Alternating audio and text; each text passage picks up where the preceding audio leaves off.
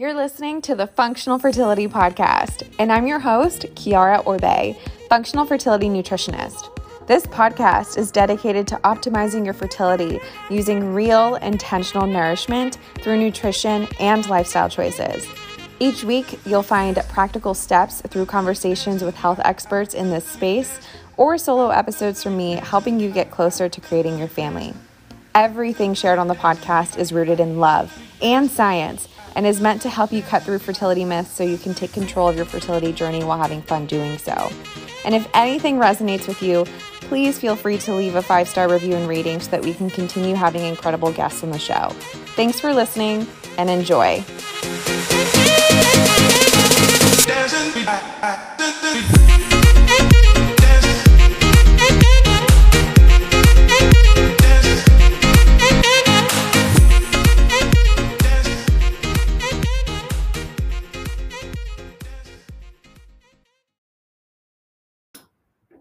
Hey, hey guys. I wanted to take a moment and talk about my friends over at Mitigate Stress, Nick and Nathan. These are two incredible men who are literally changing lives um, by creating the products that they do, such as their magnesium bicarbonate, their shilajit, um, their bath concentrate. I love them so, so much and use these products with myself and with my clients highly recommend looking into them. They also run sales regularly. Um, so if you don't follow them on Instagram, be sure you do because that's where they tend to keep everyone updated. Um, and they're they're actually the first um, company who's really introduced me uh, to trigger pointing. I was like, what the heck is trigger pointing? Um, and they really helped me understand that yes, we could be replenishing our minerals and working on minerals, but it really is this multifaceted approach. Just like we all know and believe, like it's not just one thing, it's not just movement, it's not, it's just not just fitness, it's not just nutrition, it's not just um, chiropractic work and all the things, it's everything integrated. Um, so it's definitely a journey. There's no way that we could learn all these things in one night, right? Am I right? to avoid the overwhelm. So, yeah, I started trigger pointing because of them and have been replenishing my magnesium.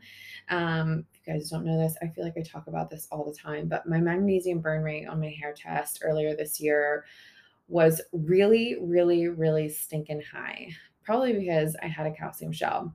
Um, I still need to do a hair test. Like that reminds me, I'm gonna do a hair test today because I have been wondering like what has improved and what still needs some work. Um, but hopefully that calcium shell is down. Don't worry, I will definitely share results um, in comparison to my last test but that is exactly why my magnesium burn rate was so high. And then we also have to ask like why was my calcium so high? But that means I needed gentle support with magne- magnesium after working on my adrenals, which involves my sodium potassium levels. But one way that I was gently supporting my magnesium was magnesium plaque baths. So mitigate stress has their bath concentrate which is phenomenal. And they also have their magnesium bicarbonate and they have their they have their magnesium concentrate. So i feel like those are gentle ways to support magnesium status without going overboard. Um, so that is definitely like a starting place where a lot of people can start supporting magnesium levels. Magnesium isn't the only shining star. I think potassium is huge and sodium is so, so important. Um, but I think it's important to also support magnesium status along the way while healing those adrenals. So, if you guys are interested in purchasing any mitigate stress products, you guys can download the favorites freebie that I've linked for you in the description box. And that is where you'll find a discount code as well back to the show. So, today on the show, we have my friend Lauren, Lauren De La Cruz, who is a functional nutritional therapy practitioner, root cause protocol consultant, and functional diagnostic nutrition practitioner that specializes in preconception nutrition. Her mission is to empower women with the tools and the knowledge they need to regulate their cycles, balance their hormones, and heal their metabolism, as well as optimize their fertility and have a thriving pregnancy. So it's interesting that Lauren and I are literally in the same space. Um, we have gone through all the same trainings, and I love that we crossed paths. It was actually because of her stumbling across her page um, and just getting to know more about the root cause protocol and things like that. She totally inspired me to embark on that journey and just learn more about minerals. And inside the show, I mentioned like I knew minerals were important and adding minerals to your beverages and stuff like that, but I had no idea the profound impact that they had on our overall health and well being as humans on this earth, combating stress in so many different ways and more importantly, as it pertains to the show for our fertility, fertility purposes.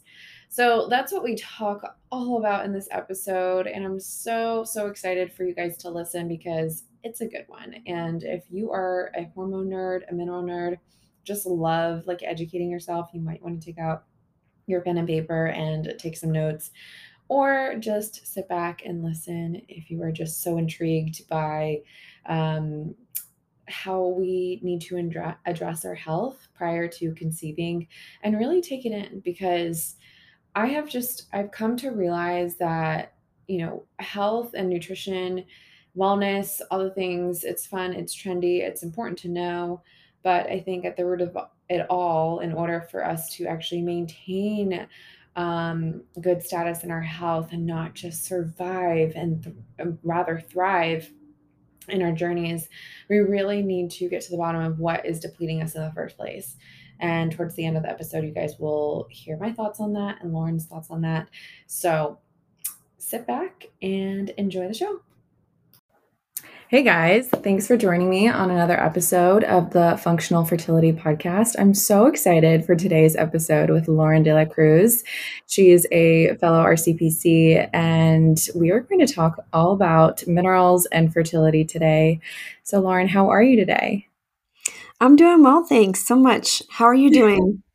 I'm doing good. I um am waiting for fall to come. I feel like it's still so hot outside and it's not it's not like the fun hot, it's like the it's the humid hot.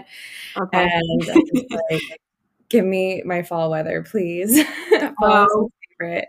That's so funny. Today is actually a really chilly day here in Colorado. So Really? Like how mm-hmm. cold? Uh 64. Oh, that's so yeah. yeah. Uh, so I have I had to actually wear a sweatshirt on my walk this morning. so it's coming here. Uh, yeah.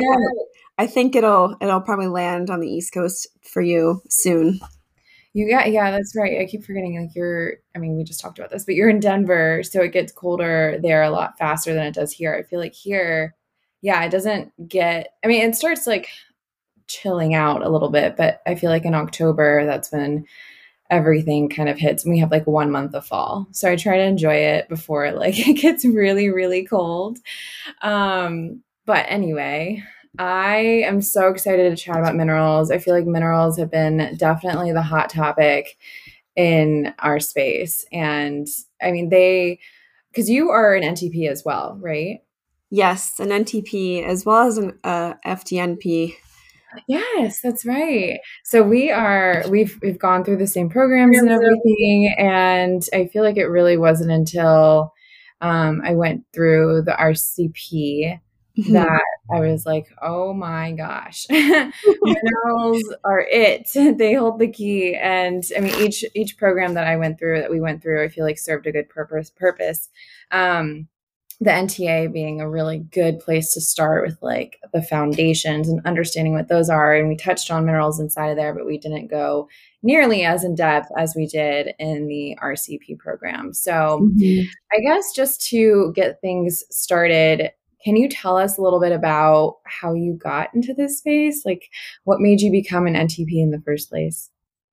Yeah, that's a great question. And, you know, I wasn't always focused on preconception either, and that's my current focus now. But I, I really started my journey with nutrition actually when I was coming off the birth control, um, now over half a decade ago. but um, I I had, a, you know, I, got on the birth control pill for various different reasons. The primary one being uh, adult acne that had developed after I had um, been on a vegan diet for about two years, and I, of course, hindsight's twenty twenty. You know, knowing what I know now about nutrition, um, uh, I, I, was obviously very malnourished and lacking a lot of the uh, skin uh, protective and supportive nutrients that you just don't really get in a plant based diet, or it's really, really difficult to. um, so I uh, I was kind of really desperate to figure out my acne, and uh, back then, and I can still say this because uh, I, I, you know, back then when I was looking for information, social media was just kind of getting started. Um, it wasn't really available like it is today. You couldn't you couldn't find anything really about any educational information. You really had to dig and um, the best resources were my friends and they were all on a birth control pill and they a lot of them said I, I got on it for acne too and you should give it a try. It's working for me. No one really had any crazy problems. I mean i did have one friend that had experienced a lot of emotional dysregulation coming on and off different pills but i was willing to give that a try so i was on it for eight years but throughout that eight years my health sort of went up and down and up and down really more so on a steady decline. Uh, I was uh, pre diabetic. I developed candida. I developed an autoimmune skin condition. Um, I, I had so many other issues that I can't even begin to explain, but I just felt like my body and health was operating subpar all the time, too. Um, so, really, when I decided to come off the birth control pill, my acne had actually started coming back. So I was like, why am I even on this thing? I don't want to take medications personally. Um, and uh, I started doing research on how to come off. I spoke to my doctors. They were like, yeah, go ahead, go off. There's no like special way to do it. Um, and, uh, but then of course, I had post birth control syndrome, like really bad, really bad um, my hair started falling out really bad. My acne came back tenfold. And I was so confused and lost and like even more desperate and lonely than before. And then I started researching it myself because I went back to my doctors and I was like, what's going on? Can you please help me figure this out? And they were the only offers that I got were to do nothing. You have to wait it out. There's absolutely nothing you can do lifestyle, nutrition wise. You just have to kind of go through the motion. Um, the other options were getting back on the birth control pill, and the other option was getting on spironolactone, which is often prescribed for um, high androgens. So, uh, and we didn't even know if I had high androgens. So, that said, I was like, okay, I don't like any of these options. Thanks so much. Bye. Uh, and I started researching stuff on my own, and I came across the work of Dr. Jolene Brighten. And I felt so completely validated once I came across her work because I felt so much less crazy. And like there was hope, and there was actually an explanation for this. And um, there were things that I could do to support my body. So paired with her work and my you know other research that i started doing i was able to um, really heal myself afterwards. And in the process i also was able to heal my asthma. So my lifelong asthma which i had been taking steroid inhalers for for over 20 years um, which was totally shocking to me. I was like really? So uh, i i was like oh my gosh there has to be why don't more people know about you know these options. I i felt so ho- helpless and hopeless and just uh prior you know and now that i knew that you know you could really make huge changes in your health especially with the asthma piece i thought i was destined to take an inhaler forever. Um I, I you know i was like i have to learn more. I have to help more people because i definitely um didn't feel like there were enough resources out there for me when I was going through what I was going through. And so I wanted to become that resource for other people. And then um, that's kind of when I joined the NTA, um, started researching more and more and more, and then eventually shifted to preconception nutrition, um, which is basically kind of inspired by my own journey, sort of seeing lack of resources as well. Um, and the more and more I realized how important preconception nutrition is, or how important the preconception phase is, I should say, um, you can impact so much, not only your future baby's health, their future generations, your, your future generations as well, two, three generations down the line, uh, as well as your ability to conceive the lowering risk of complications during pregnancy and recovery postpartum. I was just like, why don't more people know about this? This is such a special time. Oh my goodness, I I went head first in. So that's kind of why, where I find myself now. But um, uh, that's kind of the uh, entirety of the journey. well, thanks for sharing that. I feel like your testimony alone should give, I'm sure, a lot of our listeners hope that there are answers out there and they're not the only ones who are struggling. And I think this community, at least this is what I see, has made us feel less alone because I have a very similar journey to yours. Like even down to the pre-diabetes and candida, like I have not met anyone who has been, I mean, young and have pre-diabetes. Like I was I was 25 years old when I was diagnosed with pre-diabetes. I was like, "What? Mm-hmm. I am like the healthiest person that I know.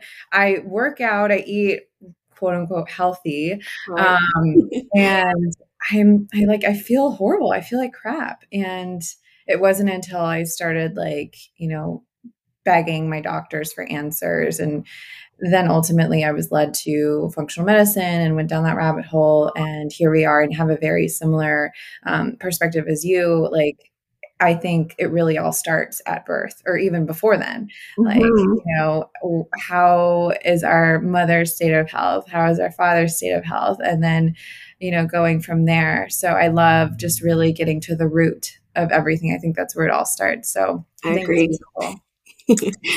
so, all right, getting into the topic of the hour minerals what are minerals? All right, let's just start there at the basics because I don't think everyone knows exactly what they are. A lot of people hear like electrolytes and like all those things. So, can you break that down for us?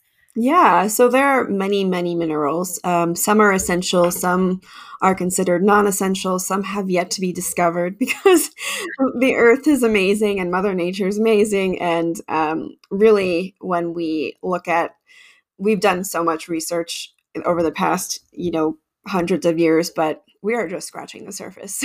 So um, I feel like we'll we'll only continue to learn, and that's really to me that's the whole point of being a practitioner too is just like you're a constant student otherwise you know if you stop learning then you you stop being able to grow and help people so um that's just a personal sort of motivation there for me uh, but minerals are are electrolytes. They do include electrolytes. Um, they do hydrate us, but essentially, minerals are the spark plugs of the body. And this is an analogy that's used really often. Um, the reason that they are called that is because they help run enzymes. And enzymes are the things that sort of help ca- create reactions in the body. And then these reactions, these enzymes, are the ones that run hormones. So hormones don't really do anything un- until these enzymes tell them what to do. um, and then hormones tell the metabolism what to do, or they run the metabolism. So it's really, once you p- peel back the layers of the metabolism, a lot of people associate hormones with metabolic function. And yeah, that is true. They're really closely tied. But once you go deeper and deeper, if you start peeling back the layers, you realize there's enzymatic functions that need to be properly supported for the hormones to run properly, and minerals are required for these enzymes to run properly. Um, that said, there are a lot of vitamins too, but minerals are really these spark plugs that are required. So, um, I think that minerals are really the crux and foundation of metabolic function.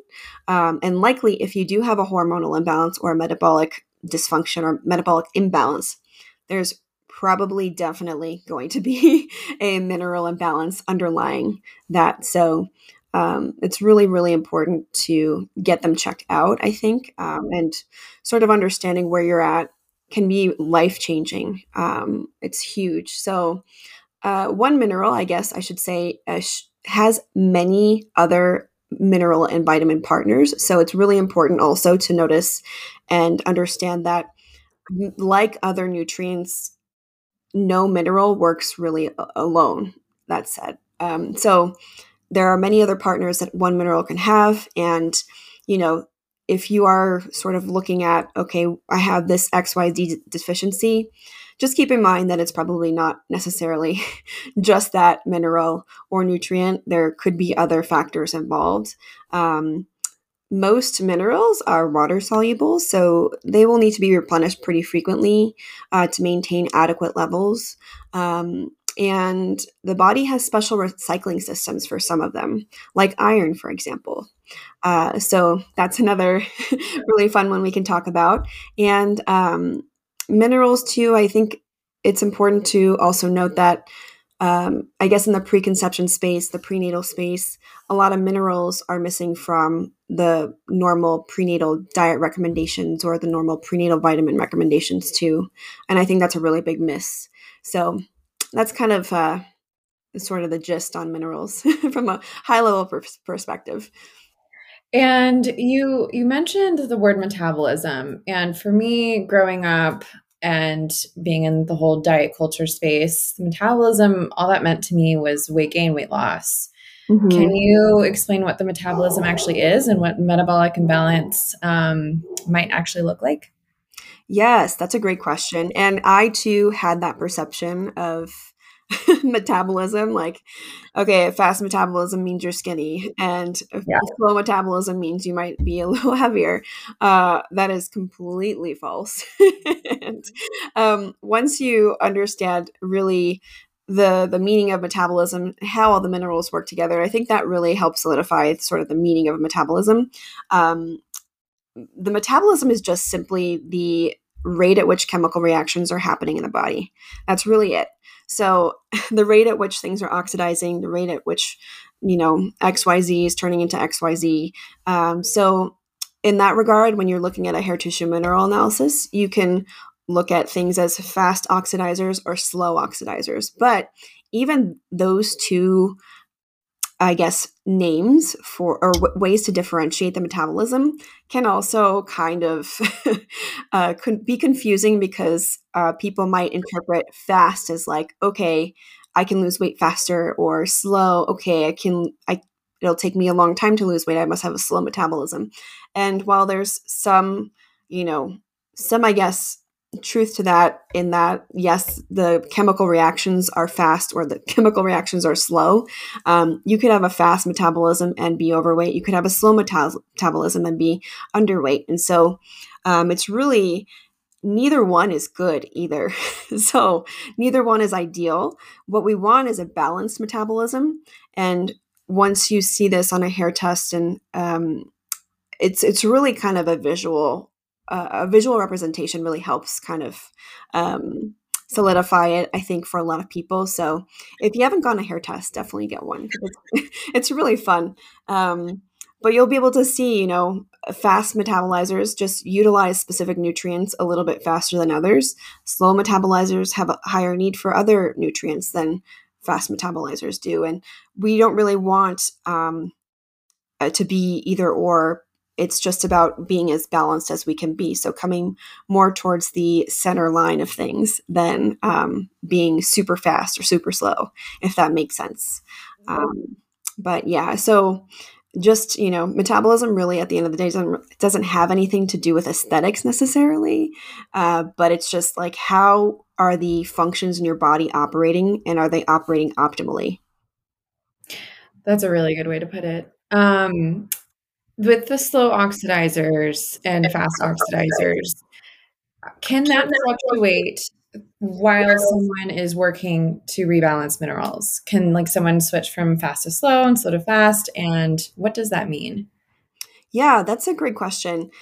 Definitely, I see this a lot. Um, usually, the trend is, uh, or the trend anecdotally, what I've seen is someone is probably fast but trending slow because they're just burning through so many things. They're going to have to hit a wall uh, eventually.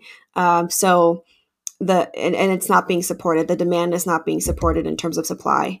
So the body's you know burning through so much, um, and it it will have to putter out eventually.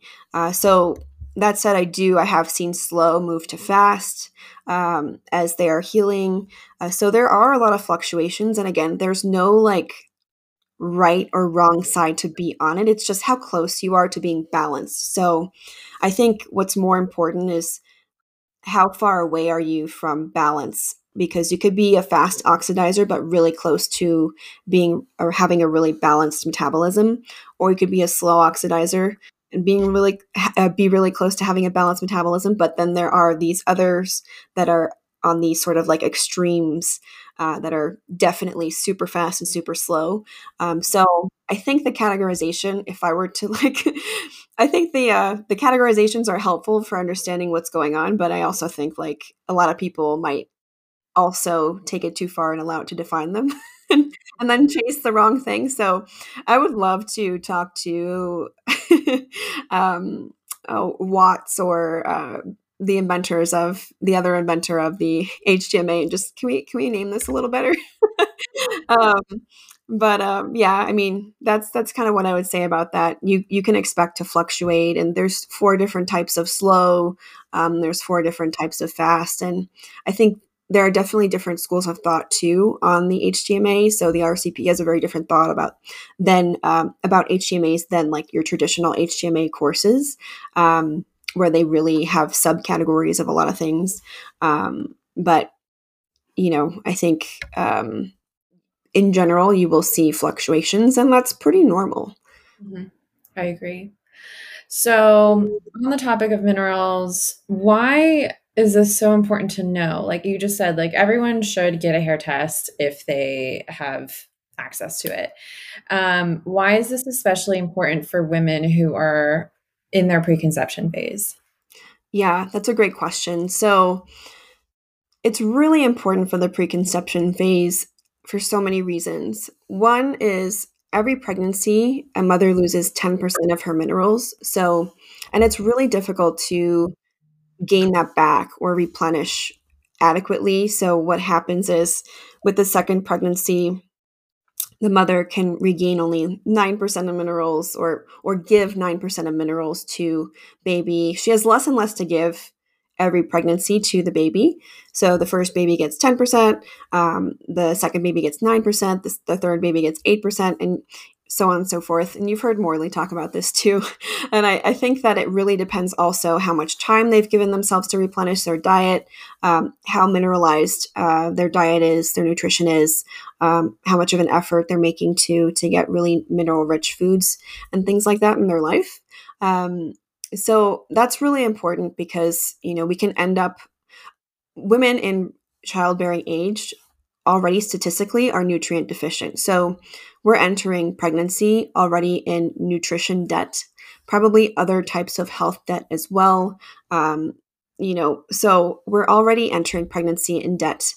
And minerals are really important for supporting overall hormonal health. Remember that minerals run enzymes which run hormones. So if we have hormonal imbalance, that can show up and that can create problems potentially with our fertility. Um, so thyroid function, for example, doesn't happen without minerals. Uh, progesterone production doesn't happen without minerals. So these are two very important functions that requ- are required for fertility and uh, conceiving and also maintaining the pregnancy. Um, so we already have the hormonal aspect of that. Um, complications during pregnancy too can arise from mineral deficiency. Um, so many different things like gestational diabetes, preeclampsia. Um, oh gosh, what's another one? Um, anemia, pregnancy anemia. These are all due to mineral imbalances and mineral deficiencies. So, not having adequate minerals can also create risks for uh, complications during pregnancy. Um, then, you know, there's also baby's health. We want to make sure the baby has enough minerals to uh, po- properly form and develop. And there is this notion okay, the body does give everything that it can to baby so that the baby has what it needs. And yes, the body will prioritize that. The body will prioritize giving everything to the baby over you. Uh, but you also have to have the nutrients in the first place to give to the baby. And as I said before, a lot of women are entering um, pregnancy in nutrition debt. So, a lot of women may not have the nutrients to give to baby, which can also cause issues with their development as well. Um, and then, you know, postpartum itself, mineral deficiencies have also been tied to issues like postpartum depression.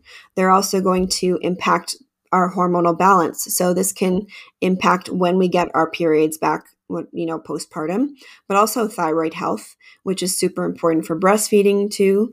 Um, so there's so many things that are connected here that really have a lot to do with minerals, and that minerals is the foundation for. Um, so, you know, I think while nothing will ever be perfect, let's just clarify that. you know, when it comes to pregnancy and health, like we're not striving for perfection, but we're striving for progress. And my whole thing is really my my whole goal is to help women put their best foot forward so that they can minimize any risks or complications or you know um, issues that arise as much as possible um, although we'll never be able to control everything you know and it's and it's really naive to think we we can control everything so i, I just want to also get that out because pregnancy is like such a primal thing that so much can happen but um, it's really about putting your best foot forward and you can do that a lot by at first building a strong foundation and part of that foundation is having really really great minerals um, going into conception mm-hmm. so what you're saying is that just because some someone can get pregnant doesn't necessarily mean that they're in the the I don't want to say like the right shape, but like the best shape as possible um, before conceiving. Like there could be issues that arise with the entirety of the pregnancy or baby or postpartum breastfeeding, things like that. So that's why a hair test could be helpful, but ultimately it's not the deciding factor because I know so many women who just like want to conceive like yesterday. Yeah. Or, like they're they're waiting for that moment, you know? Mm-hmm. Um, so I guess my question is can someone conceive or I'm sorry, can someone work on minerals while they are pregnant or breastfeeding? Or is that something they have to really wait until after they're done in that depletion of minerals? Because pregnancy is a beautiful event yet a stressful event and same with breastfeeding right? Yeah that's a great question. So um really lots of great questions today. Um, yeah, that uh, it's it's tough to answer that. So I would say, you know, if we are in a depleted state already, then it's going to be really difficult to catch up and build things because pregnancy itself is really energy and nutrient demanding, so or nutritionally demanding. Uh, so we are already in just an, a normal pregnancy. Say your mineral levels are super uh, perfect before pregnancy. We're still going to have a 10% decline post pregnancy. And then we have breastfeeding on top of that if you choose to. And breastfeeding is even more nutritionally demanding than pregnancy is. And a lot of people don't realize that, but you need even more calories and more nutrients to support your breast milk production and to make sure you're transferring the right amount of nutrients to baby. So we are going from a very nutrient depleting state to a more nutrient depleting state. And it's really, really difficult to sort of uh, heal while you are in a stressed state like that. And while, like you said, while pregnancy is beautiful, um, it is a stressful state for the body. So to try and um, heal during that time is not necessarily the time because the body is putting all of its energy towards creating this new baby. And so healing and why why I say healing is because usually if you're trying to rebalance minerals, it's because there's some kind of symptom you're working on. Uh, so trying to expect that symptom to disappear while your body's putting so much energy forth to build a human being, to build a new organ, the placenta, to create breast milk is going to be really, really difficult. I, I don't think that that's necessarily um, a good time to really try to heal things. Uh, that said, it's never a bad time to increase your mineral intake. So um, just because you didn't get to, um, you know, work on your minerals preconception does not mean, oh, whatever, like um, it's going to make no difference. It can make a huge difference, especially during pregnancy and postpartum. So there's never a bad time to remineralize and increase the minerals you're getting through food and drink and uh, supplements. So it, it, will only support you. And um, so that's kind of my take on it. yeah, that, I was going to say the same thing. That's kind of like the perspective that I would look at it. Like you, it can't hurt to just support your body through a stressful state. I mean, that's what minerals are for to combat stress in really any capacity. And breastfeeding, like I said, is a stressor on the body. Um, although beautiful, and I think women should, you know, breastfeed for as long as they want and as long as possible because we know the benefits there. Um, and really just cherishing that time and know that there will be a time where you can just like focus on you again. Mm-hmm. um, you mentioned pregnancy anemia mainly in the third trimester. I guess now would be a good time to hop into the whole iron recycling uh, system topic because sure. what does that mean? Someone who has anemia and then is handed iron pills in the third trimester. Yeah, that's tough, and I see it a lot. Um, there's a couple of aspects. So, the first one is, you know, a lot of us are entering pregnancy into pregnancy in pregnant in nutritional debt, excuse me, or mm-hmm. health debt. So this is just one of those examples where, you know, a, a deficiency can manifest like in, into um, pregnancy anemia. A deficiency can also manifest into other things, but sometimes it depends on what the minerals are and the state of the person. So everyone's really unique and bio individual, and you can't really predict exactly how a deficiency will manifest because only your body has lived through your life. so uh, I would just like to say that, but um, you know, it, it could be a, a, an issue where um, we we ha- we didn't have enough minerals or we weren't eat we haven't been eating the right foods during pregnancy either to make sure we're getting those nutrients that we need. So um, the second reason I see is because there's a natural download of iron to baby in the third trimester, as, along with many, many other nutrients and a lot of fat from the baby. The baby gains like half a pound every week in the third trimester. So they are really ramping up um, their anabolism. And actually, as a result, mom is very catabolic in the second half of pregnancy. Um, so we are giving, we're breaking ourselves down to give to baby. Um, and so, a drop in iron levels is actually really natural. And usually, how iron is measured in the third trimester is hemoglobin.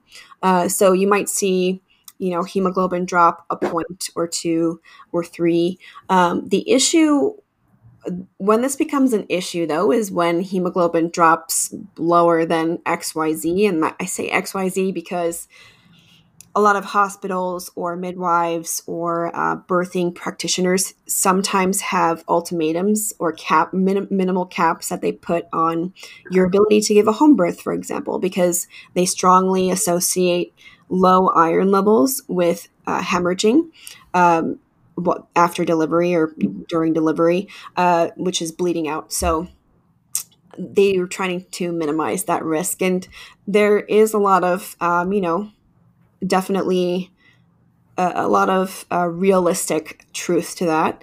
Um, I will argue, though, that I've seen many women take iron pills in the third trimester, and that's what caused them to bleed out. So I think there's definitely some missing pieces there. Um, so and you know an interesting study which i'm sure Morley has shared with you is uh, is uh, one by Dr. Lee, and I can't remember his first name, but he observed, I think it was like 1,500 births, and tried to measure the average hemoglobin level of uh, all the healthiest babies or healthiest deliveries. And it was somewhere between 8.5 and 9.5. And I say these numbers because a lot of midwives don't want to see it lower than 11, uh, which is perfectly also healthy. so just some food for thought you know definitely there's a lot of disagreement around that and no one wants to be held liable for anything that happens so a lot of people are definitely uh, more cautious than not. Um, but I would highly recommend reading Iron Toxicity Post number 81. That one goes into a lot more of the research. Um, I'm sure you probably have read it, but for your audience, like check it out because it breaks down that sort of um, uh, thought process and the research there. Mm-hmm. Uh, so, all of this said, there are natural processes. Um, estrogen can also decrease hemoglobin levels, so um, naturally. So women naturally have lower hemoglobin levels than men, just you know, non during a non-pregnancy um, state. Uh, so pregnancy, you have this huge influx of estrogen production along with other different hormones. So naturally, it's going to decrease as well. Uh, so that's also another natural process that could be contributed to these low iron levels, quote unquote. Mm-hmm. Um, but then there's also the other aspect where iron doesn't operate on its own, like I mentioned earlier.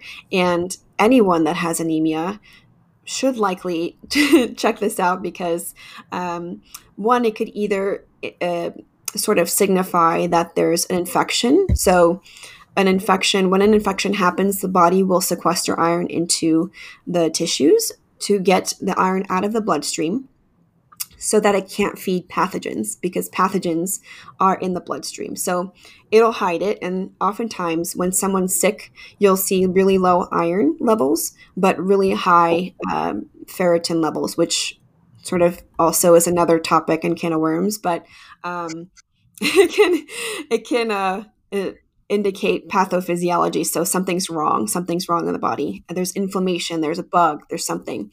Um, so there's that aspect, and that shouldn't be ruled out because the immune system is suppressed uh, during pregnancy. And if the mother's not feeling well, that could very well be a reason uh, why uh, their iron levels are low. Or more commonly than not, it's just another nutrient deficiency. So iron doesn't operate on its own. It needs copper to function properly. So, iron and copper are really big partners as minerals. And a lot of people talk about the increase in need for iron during pregnancy. Um, and definitely, we should talk about the iron recycling system. But I think a lot of people forget also, a lot of practitioners forget that copper is what allows iron to operate properly. So if there's an increased need for iron, we should be increasing the copper as well in the diet. Uh, so um, there's that aspect. And there's also the uh, sort of relationship between copper and vitamin A as well. That's really important.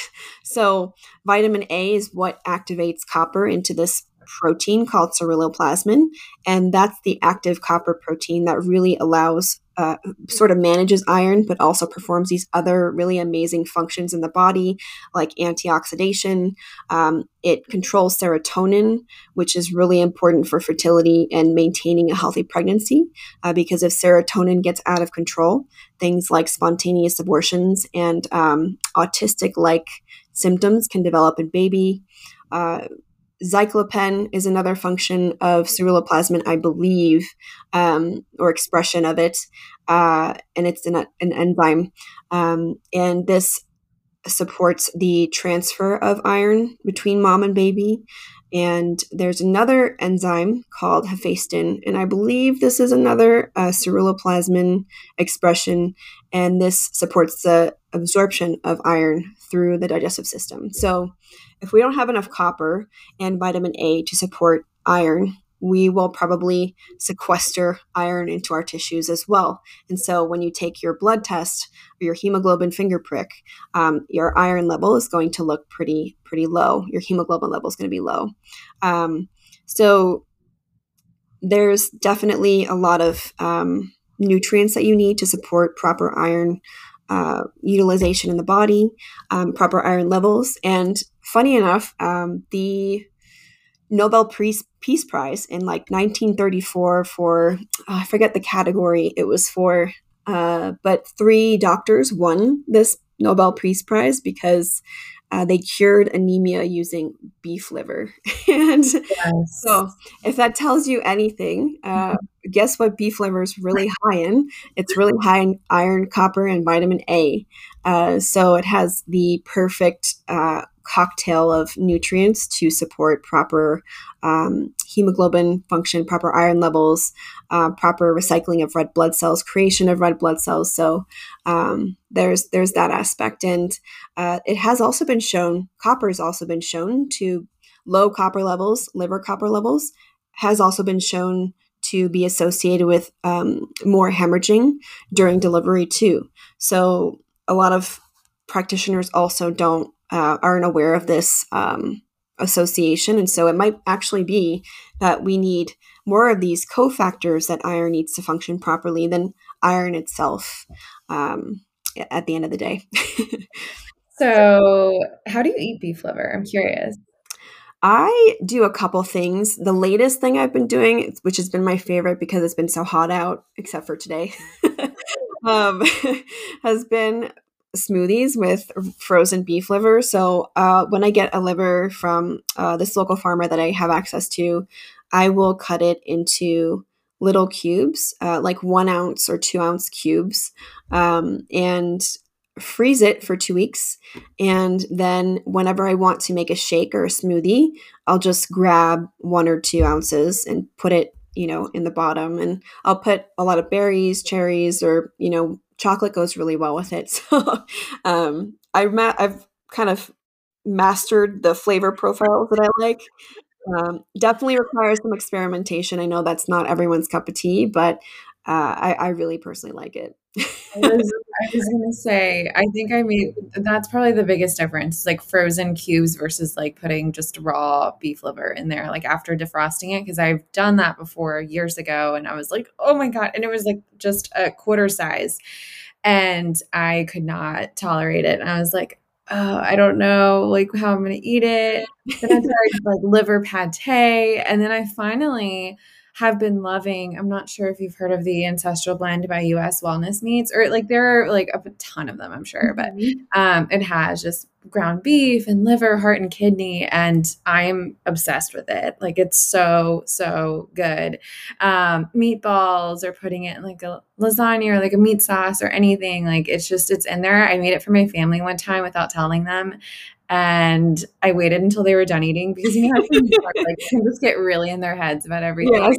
And I was like, "Guess what you just ate?"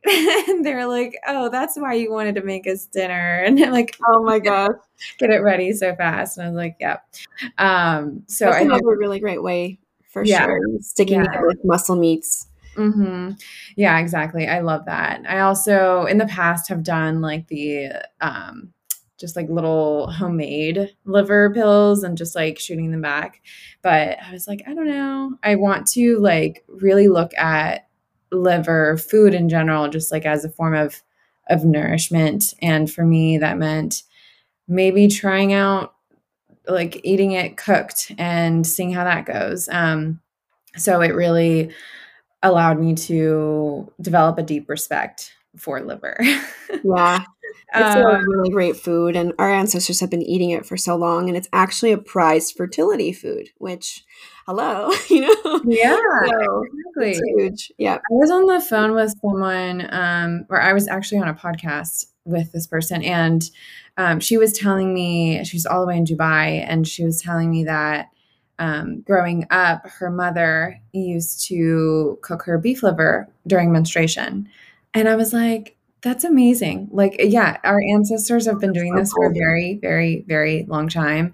Um, I know beef liver is not the sexiest food out there, guys, but can we make it sexy? Like, I think, I think it's so important, and we really, it's it's hard to ignore it, honestly. Um, so on that topic, I think if people aren't supplementing with beef liver or eating beef liver, um, how do you feel about prenatals? Great question. that is, yeah, another one. to 10 for 10, or what, what number are we on? um, so prenatals, I I definitely think there's a time and a place for them, uh, but I do have you know certain things that I don't like about them and uh, qualms with them, and you know, it's not necessarily because I think supplements in general are bad. I, I do think supplements are great. They can really be supportive, and uh, really strategic supplementation can change everything. But um, a couple reasons why I don't necessarily go to prenatals first thing. Um, and a couple of sort of behavioral aspects around prenatal to prenatals as well uh, is kind of why I don't like them either. so, um, first thing is that prenatals are a one size fits all solution for not a one size fits all person. Like we again, we are bio individual people. No one has ever lived your life except for you in your body. And so you have different nutrient needs than the next person than the next person. You also have different metabolic needs. So uh, just going back to what we were talking about before with minerals, like you might be a fast oxidizer or a slow oxidizer. So you might need more of this mineral or that mineral. And um, because prenatals have this sort of preset and I will also dispel that. I'm about to contradict myself, but because most prenatals have, you know, this certain set of uh, nutrients in them, it we're it doesn't take into account what our needs are or our imbalances are. So there's a potential to imbalance us further. For example, if we already get a lot of calcium from our diet, but this prenatal has like 200 milligrams of calcium, uh, and if you know that calcium can imbalance potassium, can imbalance magnesium, can cause other issues with other minerals, then we are further pushing us into uh, imbalance potentially. Another issue that I have with them is that, um, well, one, they are not FDA approved. So just keep that in mind. you know, like every supplement company doesn't supplements are not FDA approved, and a lot of them, even prenatals, will say talk to your doctor before you take this because they're not uh, FDA approved. So keep that in mind. Um, there's also no regulations around what makes up a prenatal. So I'm pretty sure you can call anything a prenatal if you wanted to. So there's not like a preset list of things that there needs to be in a prenatal in order to be called a prenatal. Um, so that's also important. Um, going back to kind of the bio individual aspect of things and understanding minerals and their partners, minerals have many partners, but also minerals compete for absorption in the intestines and digestive tract. And so, a really funny example of this is you'll see iron free prenatals uh, on the market. They're very rare to find, or, or they're less they're less available than regular prenatals. But um, what's I think is so funny about this is because this sort of these supplement companies are aware that iron and calcium compete with absorption, so they've chosen to omit the iron from the prenatal so that you can absorb the calcium. Well, what they also don't realize is that iron, calcium, and zinc and other nutrients also compete for absorption. So just because you've removed one thing doesn't necessarily mean it's going to support the absorption of all these other nutrients that are also competing for absorption. So uh, you're not also getting um, the full benefits of these um, prenatals, you know, by having them all together in one. Uh, that's another thing to keep in mind. What else? Um, the ratios are often off. So the body operates in specific ratios with hormones, uh, with vitamins and nutrients. Uh, just going back to minerals, minerals have many specific partners. Zinc and copper are partners, magnesium and um, calcium are partners, sodium and pota- potassium are partners, but also there are so many other ways that these all interact with each other. And um, uh, you'll often see uh, oh, vitamin A and vitamin D are partners and should be operating in specific ratios. So there's a ratio aspect, and usually these ratios will be very off in prenatals. They'll put like too much calcium in relation to magnesium or uh, way too much vitamin D in relation to vitamin A. And I even have, you know, I'm sure you you have talked about your hesitation around vitamin D. I have reservations about them too, so I don't even know if these should be in there. Um, so there there's a couple of items in prenatals too that I'm like, why is this in there? Um, uh, what else? Uh, there's so much to unpack. Uh, oh, most of them are made of synthetic ingredients.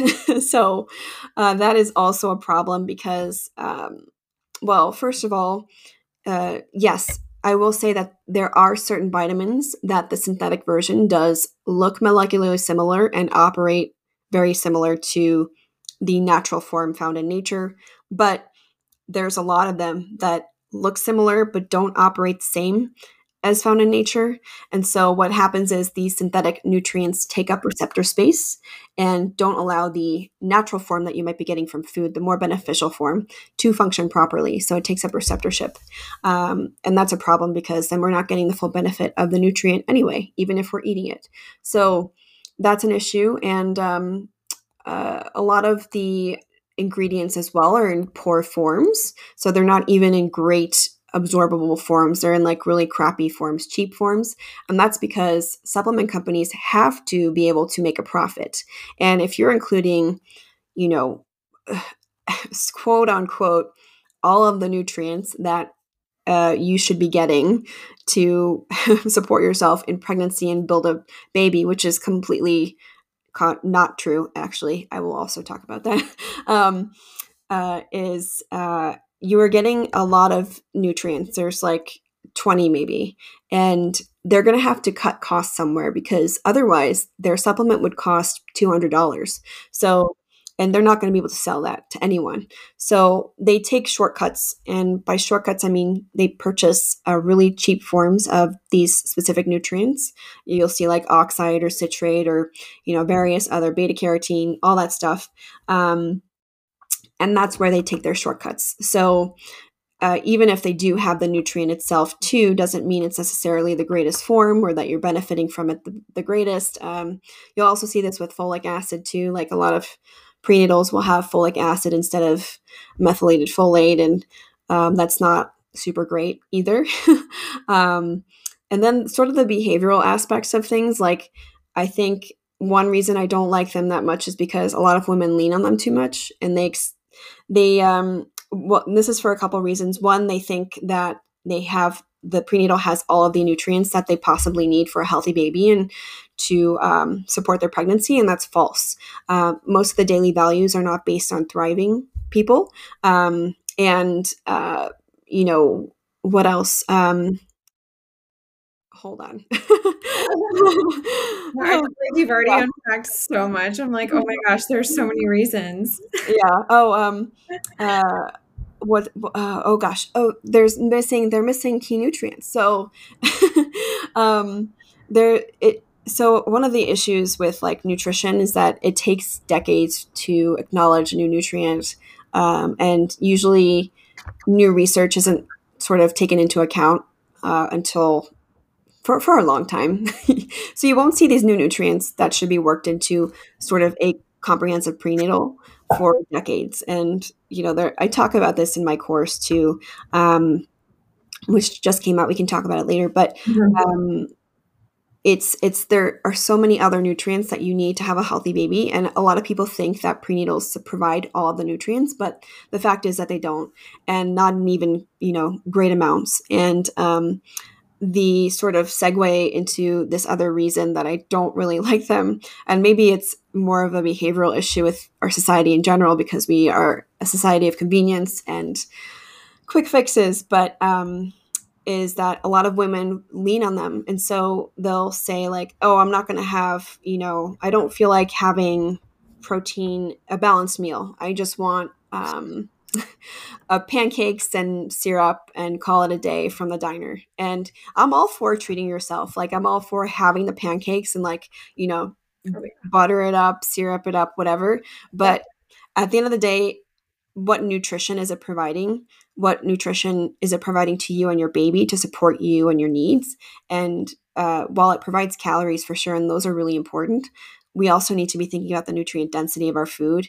And um, a lot of women think, okay, I'm just going to have this for breakfast and my prenatal will cover the rest, like whatever, you know? And so, uh, granted, there are situations where, like morning sickness, maybe you should.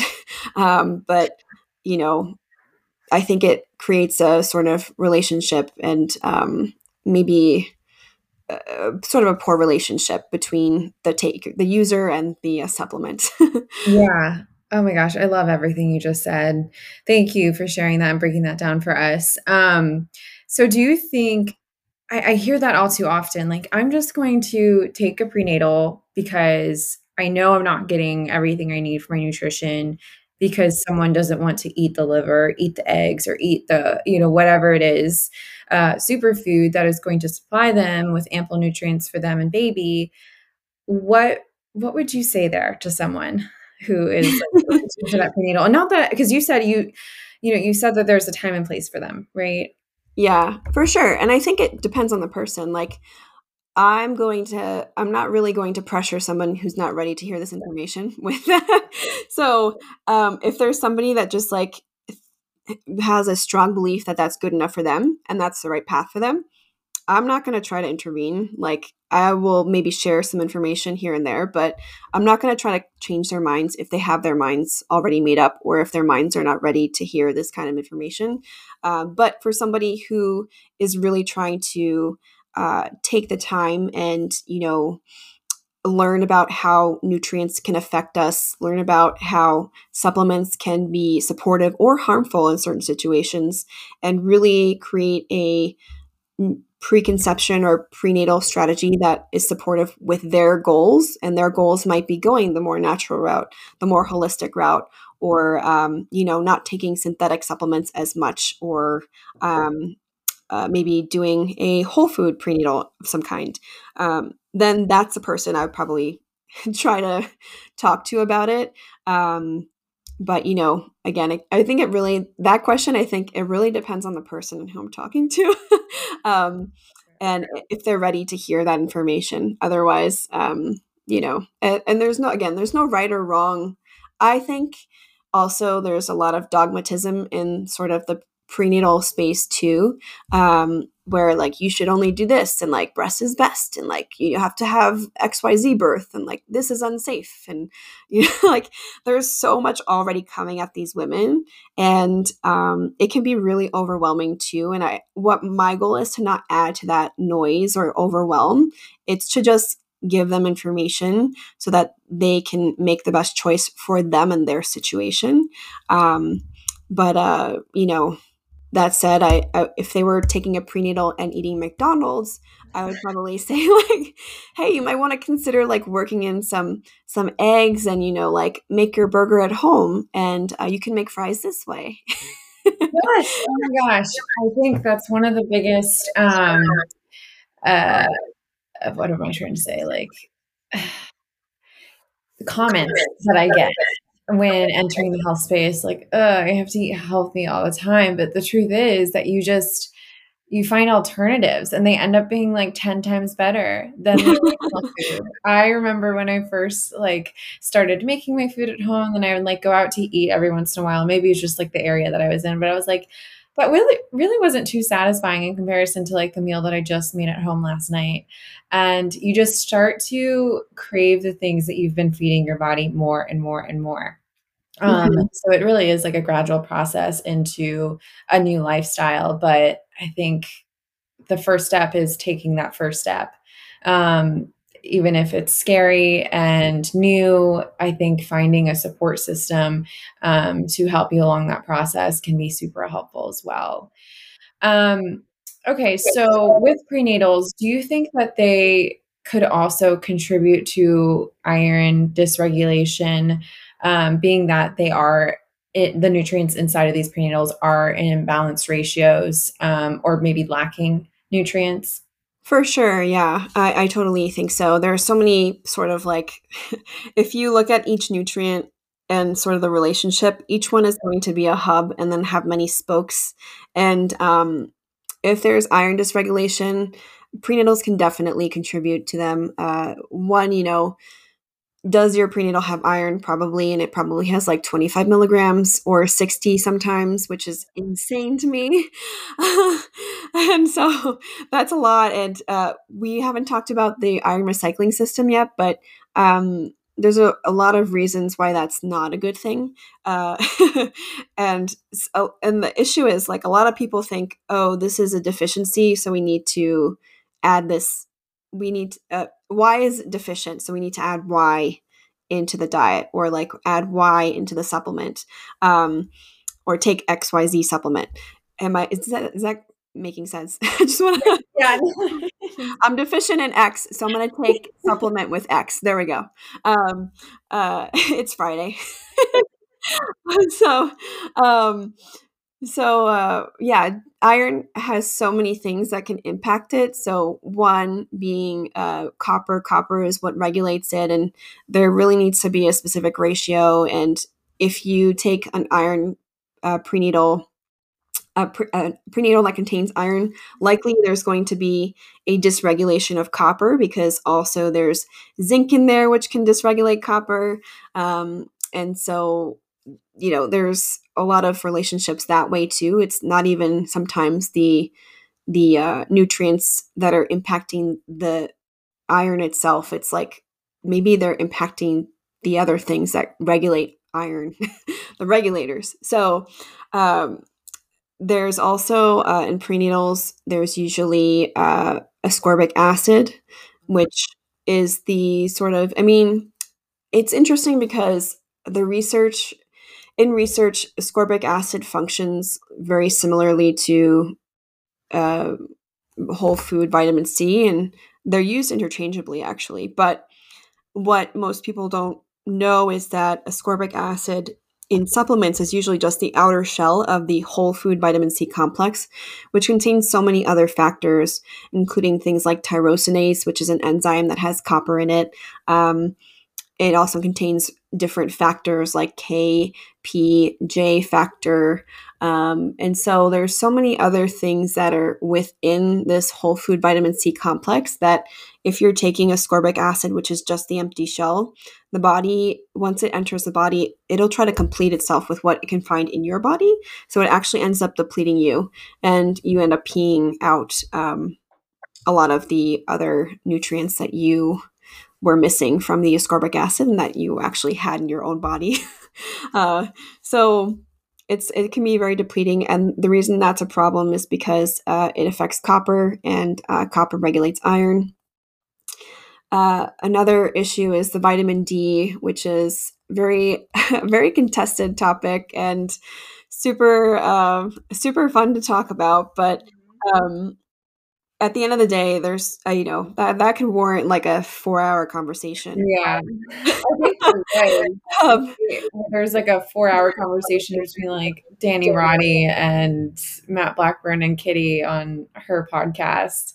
Um, so if you guys want to listen in on that, go to Kitty Blomfield podcast, podcast Win at Life. I, I like I think I got halfway through and I was like, oh my god, there's so much. There are definitely a lot of conflicting opinions in this space. Yeah. Um, but you know, I think it's good to ask questions. So for sure. Yeah. And D can impact iron in a lot of different ways too, but uh, the main one is that it depletes retinol, vitamin A in the liver, which then you need to regulate, uh, activate copper into that ceruloplasmin protein, which then regulates iron. Um, so another one is that prenatals usually contain calcium, which can also contribute to iron overload. Um, so those are just a few. Um, and, oh yeah, zinc we talked about, but basically what happens with zinc is that uh, it activates this um, protein called metallothionein, which kind of scoops up excess heavy metals in the body, um, and it scoop tends has a tendency to scoop up copper mm-hmm. even more than zinc. Uh, a thousand times more than zinc actually so uh, you're really depleting it that way because the body's kind of just like scooping it up and hiding it away um, so those are just a couple ways but uh, that's really how prenatals can affect your iron levels um, and that's hence why i don't initially go for yeah yes you know again it's one size fits all solution yeah exactly um and the vitamin a in there as well is not going to be the preformed vitamin a that that we want. Um, and that is where all the benefits really lie with thyroid function and how that relates to fertility and pregnancy. Um, so, what happens when all that iron is then on the loose, the 60 milligrams of iron that may be in a prenatal and not regulated by copper or retinol? What happens to then that iron? Yeah, so the body, you know, it, it senses uh, that it has too much iron in the system, and so it, what it starts to do is, and you need copper to support the the amount of iron that's in the body. So if we're not likely if we're taking in too much iron we're not going to have enough copper. The body might try to release copper to sort of sort of support the iron but over time it's just going to not be able to handle that capacity of iron. So what it does is it, it sequesters it into the tissues because it it knows that iron also feeds pathogens. Iron is also extremely oxidative. It's very volatile. Uh, so it's like if we don't have what we need to protect it so copper copper is like what keeps iron from rusting. Uh, if we don't have what we need to keep iron from rusting or feeding these bugs, uh, then we have to put it somewhere else away from uh, things. So yeah. away from these bugs, away from the danger, potential danger. So it'll store it in the tissues. It stores it in the liver. It stores it in the soft tissues. Um, it gets stored in the joints. And that's why you'll start to see um, as time goes on, you know, your iron levels will start to drop in the blood. Um, and so uh, we also won't have enough copper to support hemoglobin uh, either. Uh, again, iron keeps copper from rusting. And so uh, the iron recycling system itself, and which is, is, probably a good time to talk about it. Um, the body has an iron recycling system. So every 28 days, your red blood cells are overturning, and it's all because of the iron recycling system, or it's also called the red, endothelial wait reticulo endothelial system. Excuse me. Res this is why i usually use acronyms.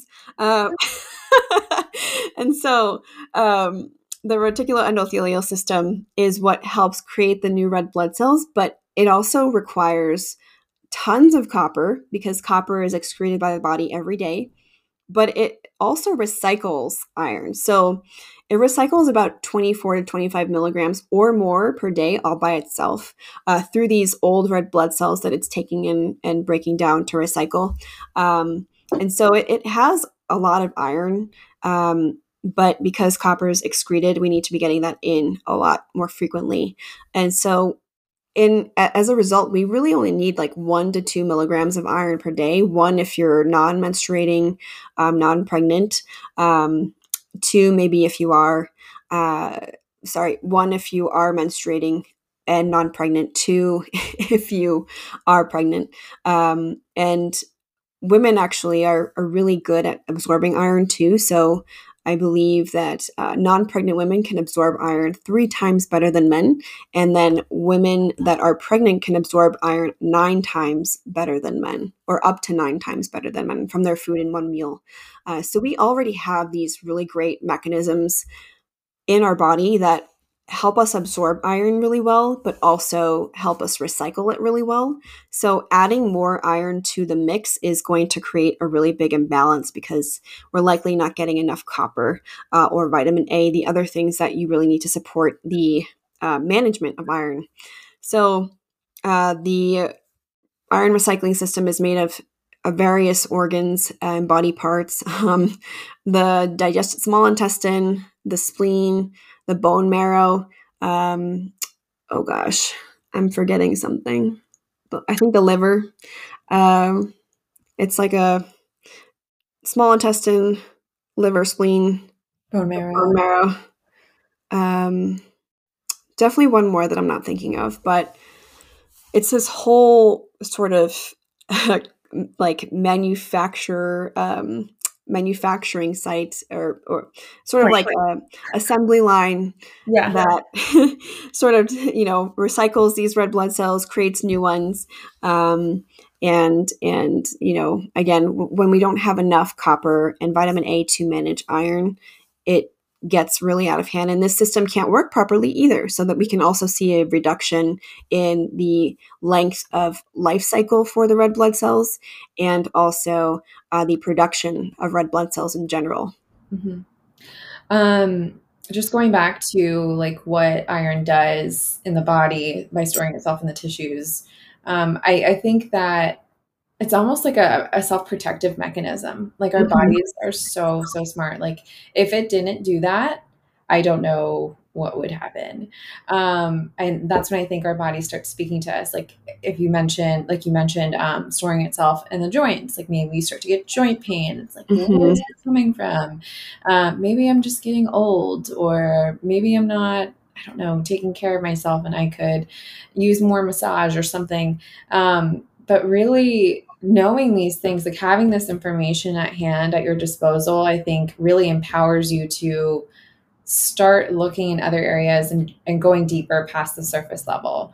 Um, so I know we need to work on our vitamin A. I know we need to, and speaking of vitamin A, I wanted to share like my anemia story because I was diagnosed with anemia when I was in high school. I remember I couldn't donate blood. We'll talk about blood donation too. Um, and I, I was just handed iron pills. Um, also was on calcium pills growing up. I was I was on everything, like most of us were, which um, we'll get into like a whole list of things of why people become iron overloaded or iron dysregulated. But those are just some of the things that I did. And I was always like cold and shaky. And I was just like, that's just my anemia. Um, but then I came across the RCP and I was like, oh my gosh, this is so amazing. This is interesting. Um, so then I tried to go to donate blood after being on the RCP for a little bit. And they kept denying me because my hemoglobin was really low. Mm-hmm. But then I did a full Monty and my full Monty came back at 13 and it was fine. But it's just like that finger prick test that they do at the, the blood drives that aren't as representative as like a full blood draw, I guess. Mm-hmm. Um, so I had to ask like I remember I was turned away twice, even after testing like two fingers. And the third time, I was like really desperate. I was like, please.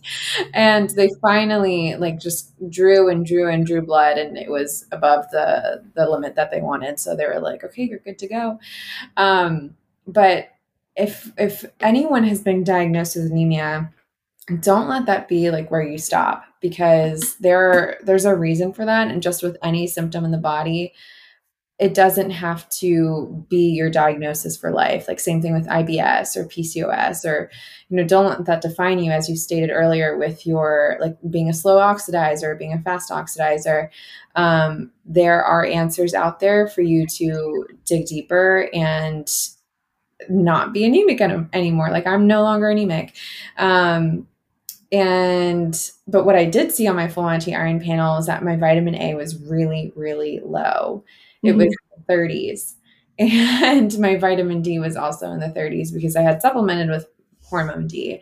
Um, so I think if that's like a testament to everything that we're sharing, I, I think I don't know, I feel like that's just really helpful for a lot of people who maybe have supplemented vitamin D and they're still feeling like brain foggy or have hormone imbalances and all those things.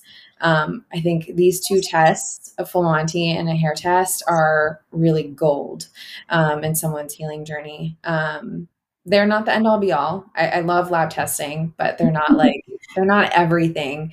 And um, I, I, think some people can, can, can get caught up in lab testing.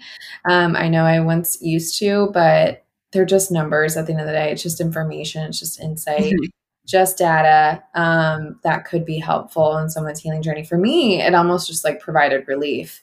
Um, like, oh, this is really cool to know. It was just curiosity. So when you look at it from that perspective, it really helps. Yeah, um, that's so well said too. And you, thanks for sharing. I really appreciate that. Yeah. Uh, you also brought up a really good point too, is what happens when we have too much iron.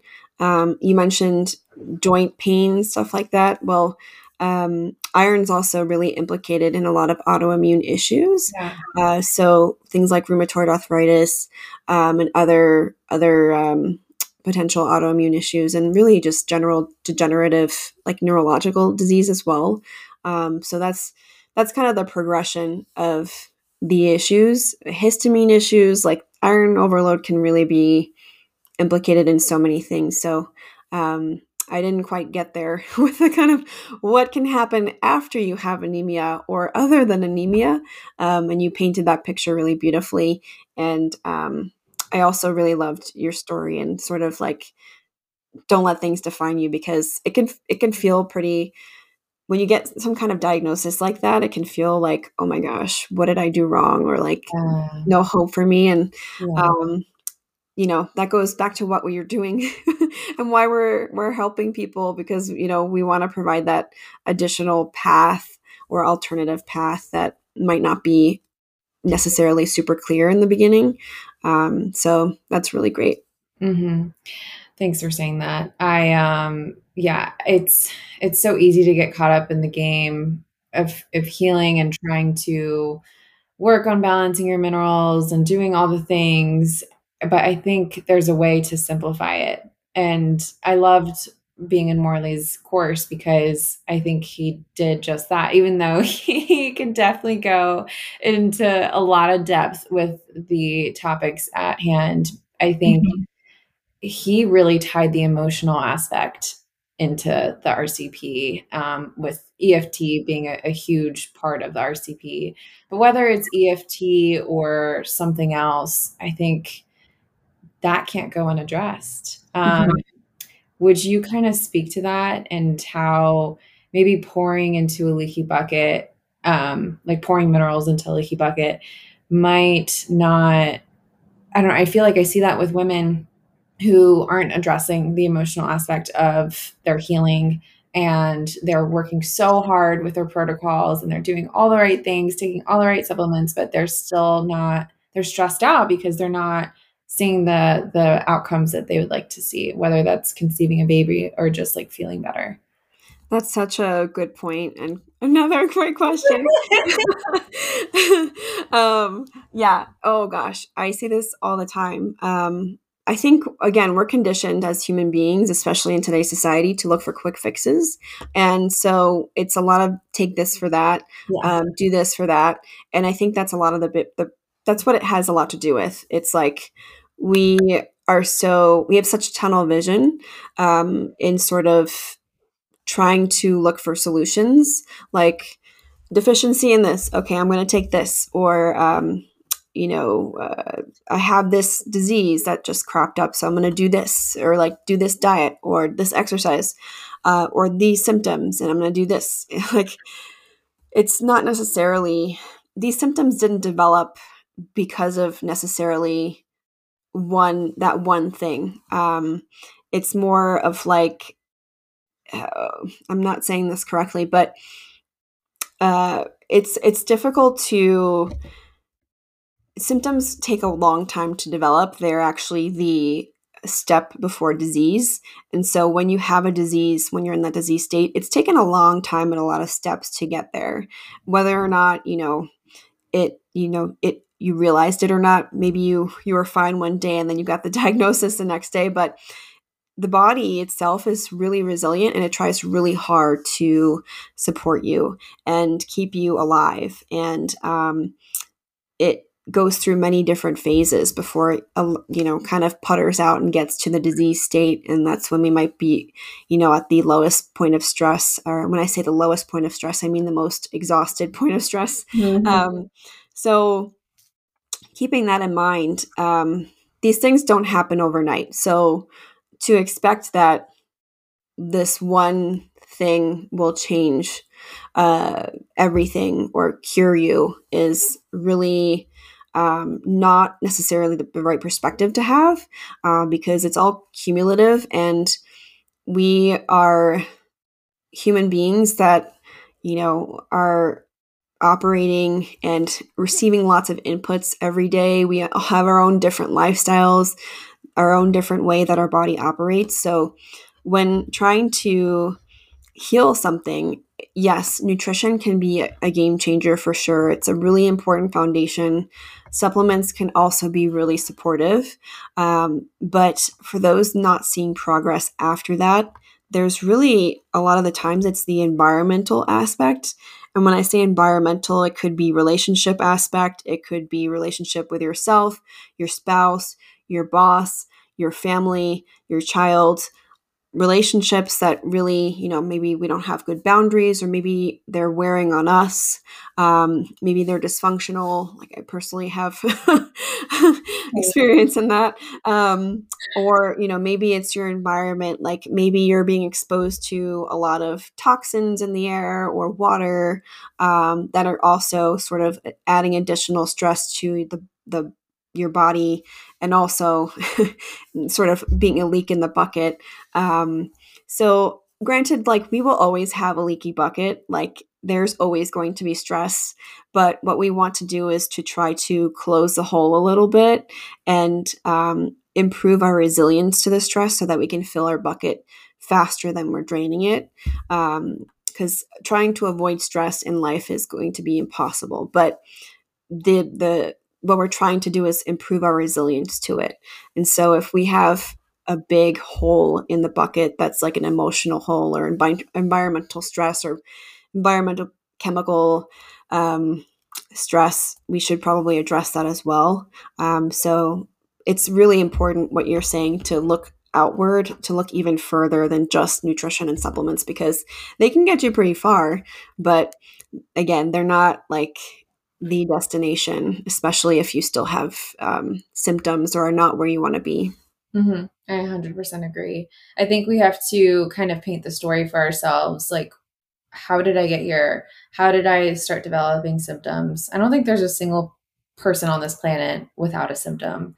I think we mm-hmm. all, I think that's also a part of the journey, though. Like, symptoms are simply like messengers, in my opinion. And we hear that often. But I think they're also a sign of redirection. Like, what do I need to p- potentially t- change in my environment um, so that I don't have the symptom anymore, whether that's nutrition, whether that's um, maybe ending a relationship or improving a relationship with someone or something. Um, so I think in order to really get to the bottom of your symptoms, you need and, and kind of start to uh, patch up that bucket, even though we, yes, we do have everyday stressors that we cannot i think it's naive to think that we can be 100% free of those stressors. Um, i think we need to understand that understand like how we got here so that we can actually really work to restore those foundations. Um, and it's it's not a fun journey i'll say. It's very like um, I feel like a lot of parts of yourself are then revealed um, in a journey like this. Like you just really mm-hmm. start to get to know yourself and uh, have maybe different perspective perspectives of life be unveiled. Um, there's just a lot that really goes into it. So that's why it's not just nutrition. Um, even though, like you said, I love nutrition and it can be an absolute game changer for a lot of people.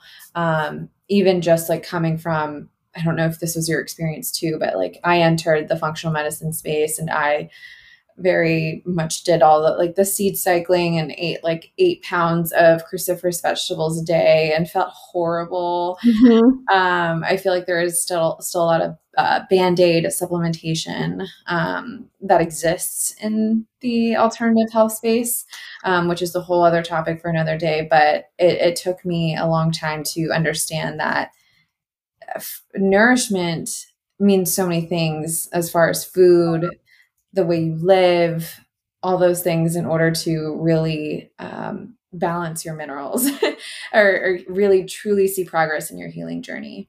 Mm-hmm. That's so profound. Nourishment yeah. is so much more than food for sure. I totally agree. Yeah.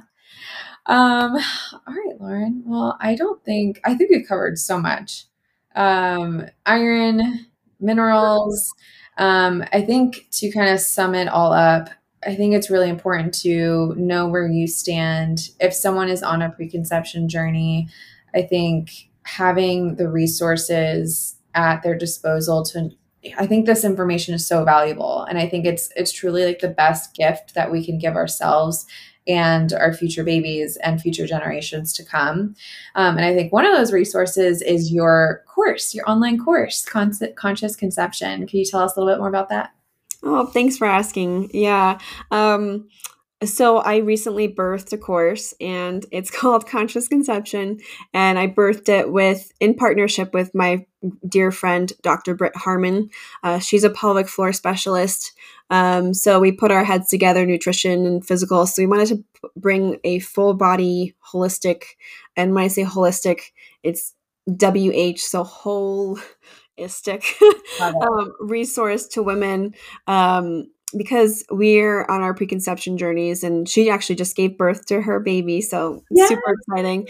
Um, but we were like okay there's such a need for you know resources out here. There's such poor prenatal advice and um, specifically for the preconception phase. A lot of advice is just like stop uh, you know stop smoking drinking yeah. take prenatal you're good. Go for it. Uh, and we were just you know the more we researched especially um, in my research about uh, the idea of fetal programming hormonal imprinting nutritional imprinting uh, trauma imprinting like it makes it can make such an impact um, and again not only on your baby's health or your future generations but also the way that you are able to conceive the risks that potentially arise uh, during pregnancy and your ability to recover postpartum. Um, it could just be made so much more uh, beautiful and easy and seamless. And, um, you know, it doesn't have to be like this black hole of terror that a lot of women are going through. And so um, we wanted to bring this resource forth to really empower women with the information that they need to feel confident going into pregnancy and um, just really. Uh, also create a community as well. Um, and it's so far it's been really really fun, and I just can't wait to continue enhancing the course and uh, bringing even more information to everyone. Oh my gosh, I can just imagine like how much information is inside of there. Like just in your brain and everything that you just shared with us, like it has got to be fabulous. So I will link that in the description box and your Instagram handle as well. Um, is there anything else that you'd like to end on?